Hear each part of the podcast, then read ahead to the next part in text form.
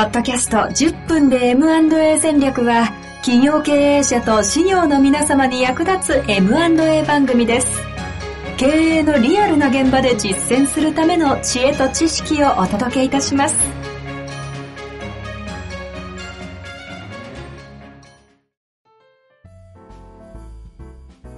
こんにちは、遠藤和樹です。白川正義の10分で M&A 戦略。白川さんよろしくお願いいたしはい、ます。お願いします。さあ、ということでね、はい今日は、そうですね。前回ね、書籍のもう、もはや販売会みたいになっちゃったぐらい ええすいません。ご了承したんですけど、ただうん。一個言い忘れたのは、まさかこの番組聞いてくださってて、書籍をね、購入されてない方はいらっしゃらないのかな、というので、思ったりどんだけ押してくるねんって言って離脱する人が出てくるかもしれないからやめておきましょう よ。そうですね。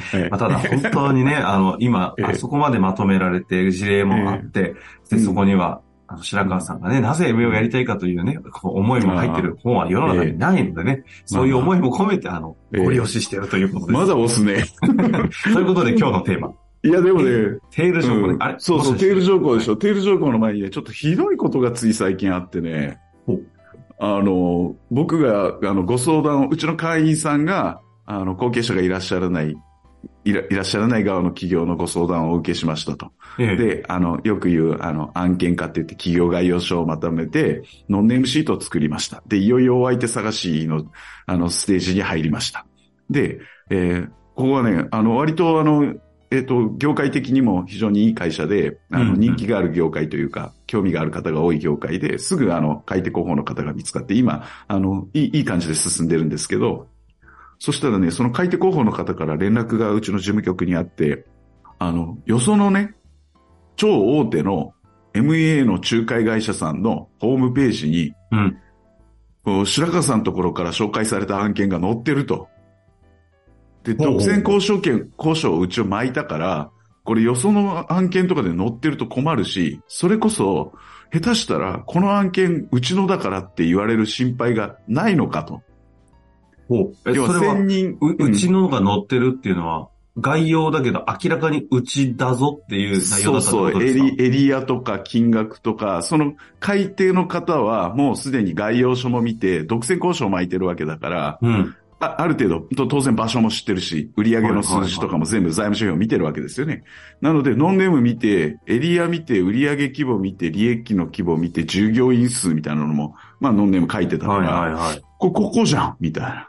うち。俺が今話してるとこじゃんみたいうん。な。うん。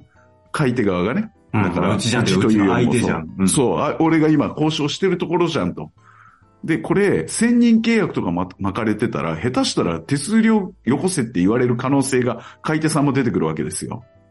はあ、はあはうん。だから白川さんこれ大丈夫なのって言ってきて、で、それはね、うちもちょっとびっくりして、その売り手の社長さんに聞いたわけ。これ、ここの会社のこのホームページ持って行って、オタクの情報ですよね、これって言ったら、ほんまやってなって、で、この会社に、うん、依頼してるんですかって聞いたら、営業マンは多分何回か来てるけど、依頼なんか一回もしてないし、契約なんか巻いてないっていうね。あ。勝手に乗っけてるってこと？そう。ひどくない？怖いなと思って。えーどういうことですか？そ、んそ、うん？そんな会社、え？勝手に乗っけんの？そう、乗っけちゃったんだと思いますよ、これ。小学生みたいな質問をしてしまいましたけど。営業マンがある程度の情報を当然社長からヒアリングしていく中で得たものをこの会社後継者いないからって言って案件リストにまあその案件がいっぱい載ってるっていうふうに増やしたかったのか、まあそこで、うん、買い手から問い合わせが来たら改めてその、あの会社に行ってこんなところから話が来てるけど前に進めないかっていう提案をしやすくしたかったのか、その辺の意図は定かではないですけど、でもこの会社に、うん、うちの情報載せてるよねって多分言ったところで、うん。ノンネームだから、いやいや、それはオタクの会社じゃないんですよって言われて、言われたら、こっちとしてはわかんないですからね。確かにね。うん。怖い、いや、でも怖いサイなっていうの。サイト上、そういったね、仲介だったりっていうか、うんややってると、ある程度の数がね、ウェブ上必要だったりすると、ええなんか、つい、いや、まあまあ、いいじゃん、のどけとけよ、概要書だしっていうことって多分、この心理ってことでしょ。そいうや。いい、いいんだ、大丈夫、乗ったって別にさ、特定できるんだから、みたいな。そう。ノンネ数ームなんだ多い方がいいんだよ、みたいな、そうってことですよね、きっとね。そう。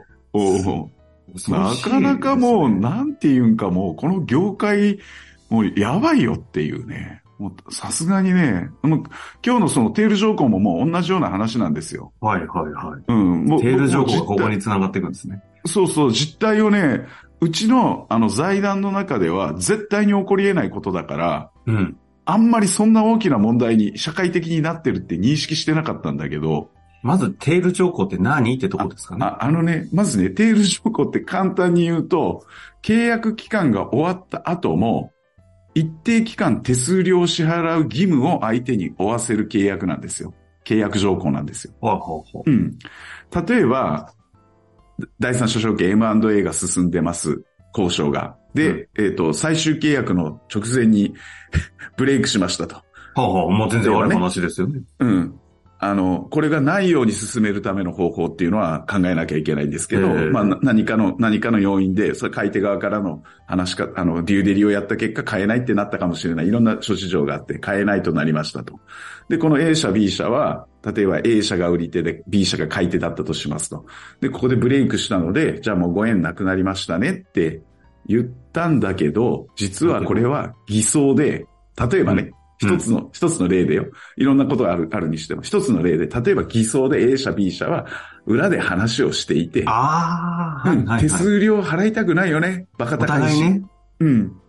で、あの仲介者は別に何もしてないから手数料払う必要ないないよねって言って、一旦ブレイクした体にして、1年後に改めて MA してくっつきましたと。なるほど。うん。中抜き業者をうまいこと使って自分たちだけでっていうのを防ぐために。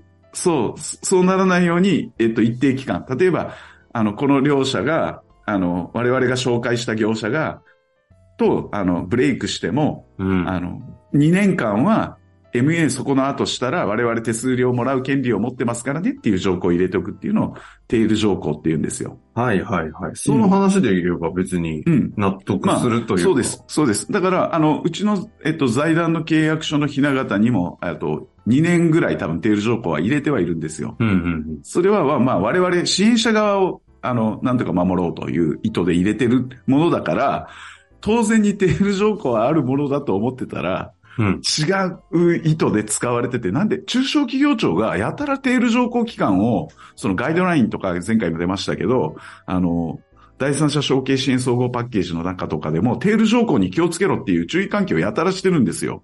テール条項に気をつけろ。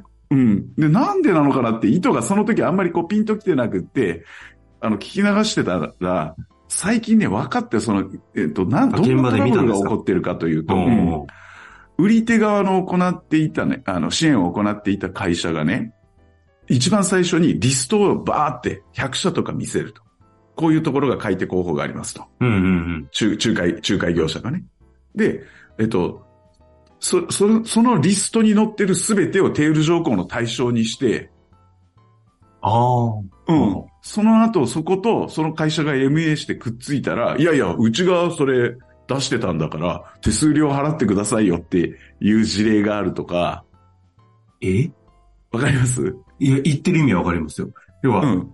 その売り手の方が、なんかうん見たこともないぐらいの数のリストの買い手候補に出てるとこがブワッと、そう。その、どっかに書いてあるんですよね。で、その前提でテール情報の契約して、例えば2、3年後とかにそこに仮に売った場合には、う。うんうちのおかげだよねってやってくるってことですよね。だから、うちはハイエナじゃないですか手数料、そう、そんなことある？ヤクザでしょん請求できるか、あの、か力を持ってる、あの、じょ契約を巻いてるんだから、もう、うちに、うちと予想と契約しない方がいいって、囲い込みたいわけですよ、ある意味ねそ。れだってテール条項5000社とか入れちゃえばいいじゃないですか、もう。そうそう、ロングリストにね。その、買う気があるかどうかはわからないけど、とにかく日本中にあるか買い手候補になりそうなりそうな会社を。全部見せちゃって、ここと MA したらうち手数料もらう権利あるんだからねって言っちゃうっていうこととかのトラ本当にそういう使い方をしてるってこと？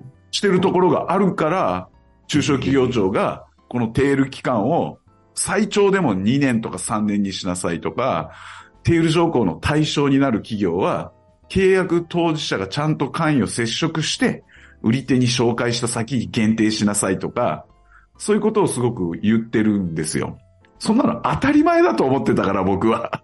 うん。うん。そしたらね、そうじゃなくて、テール期間をもうやたら長くしてね、相手を縛るとかね。ああ。テ、テールって、あの、尻尾の意味ですか？そうそうそう、契約が終わって残りの尻尾。うん。めっちゃ長い尻尾にしちゃうんですね。うん、そう。ひどいでしょ。いや、笑えないですね。うんいや、笑えないですよ。いや、だからさ、もうでもほら、うその前回のご質問の話でもあるけども、そんなことすらやっぱりこう分かってないと、ああ。うん。で、テール期間とかあんまり気にせずに契約しちゃうと、もう、でも逆に言うとね、そ、それを見た瞬間、こいつら悪質かどうかだって分かるわけじゃないですか。確かにね、テール、うんそうですね、契約書見れば。そう。契約書のひな形持ってこさせて、テール期間がどうなってるかとか、ちゃんと自社が、あの、紹介したところだけ、テール、あの、対象、テール条項の対象となる企業ですよとか、そういうことが限定的に書いてあるっていうことは、非常に誠実な業者だっていうことは逆に言えばそこでわかるし。なるほど。うん。じゃあ一つは、そのテール条項を見て、相手の立場がよくわかるよっていうのが逆に言うと、あの、そうそう見るべき観点だし、ええええそうじゃない場合言いたいのは、あ案にテール条項む、契約してんじゃねえぞ、結んでるなよっていうのは、一つ、もう一つ言いたいところなんですよね。そう、そう、そうですね。なので、本当にね、あの、いや、もうちょっと言うとね、ひもっとひどいのが、あの、契約解除条項がないとかね、アドバイザリー契約とか仲介契約に。あ、もうあなたのとこでしかやれない状態になるんですか？そう、だから契約書に解除条項がないんだやつにか契約しちゃったら解除できないよね。もう本当ね、びっくりするような契約書僕何回か見てますよ。ええうん。謎の独占契約うん。を結ばされていることに気づいてない方もいるってことですか？ああ、そう、もう一個言いたい話を思い出しました。リース契約ですごいひどいのがあって、このリース契約に関してもちょっと一回どっかでなんかもう話したいな。まずいな。えっ、と、し白川さんのね、ちょっとあの、はい怒り、怒りエネルギーのところの別いやからそうなんですよ派生してきてしまったのでね。これはね、話はうんどっかでちゃんとしましょうかぶちうん、ぶち切れそうになった指令が。いやいや、ちょっと音ね、ったんじゃなくて切れたんですけど、本当に、はいうん。ごめんなさい、ちょっと抑え ます。まあ、っていうぐらい悪質なこともあるとうん。いうことでね。あの、ええ業界の暴露番組では決してありませんので。そうそうそう。はい皆さんがてで、でもこういう情報が正しく広まれば、あの、あのね、あの、業界のその担当者も知らなかったりするんですよね。うんうん勉強ちゃんとしてなくて。で、社長が、あその担当者いい、いい子だし、信用できるからって言って、契約するっていう人を見てね、それはそれでいいんだけど、ただその子が持ってきた契約書は、会社からの指示で、そのなるほどテール条項とかがちゃんとできてないとかね。なので、その子が悪いんじゃないんですよね。会社の体質の問題もあったりするじゃないですか。いやー、そうですね。うんだって契約書まで全部ちゃんと把握して担当者がね、営業活動してるかっていうと、ちょっと疑問な、そうしてほしいですが。ええしてほしいけど、するべきだけどね。うん。そういう教育もちゃんとしないで現場に新人突っ込むみたいなこともあるわけですから。うん。だから経営者がちゃんとそういうのを把握しておかないと、気がついた時にはね、あの、どうにもならないっていうことになりますから。ということで、テール条項をしっかりとちょっと確認していただいてね。ええ、です。今もし結んだりする場合は、改めて見ていただきたいなと思ってそうですねおります。お願いします。ということで、質問があったらまたね、見てて、これどう、どう解釈するのとかあったら言ってください。あの、今のはリースの件話してくださいって質問が来ちゃいそうですけど。は ということでね、はい終わりましょう。い。あありがとうございました。りがとうございました。本日の番組はいかがでしたか？この番組では白川正義の質問を受け付けております。番組内の URL からアクセスして質問フォームにご入力ください。たくさんのご質問お待ちしております。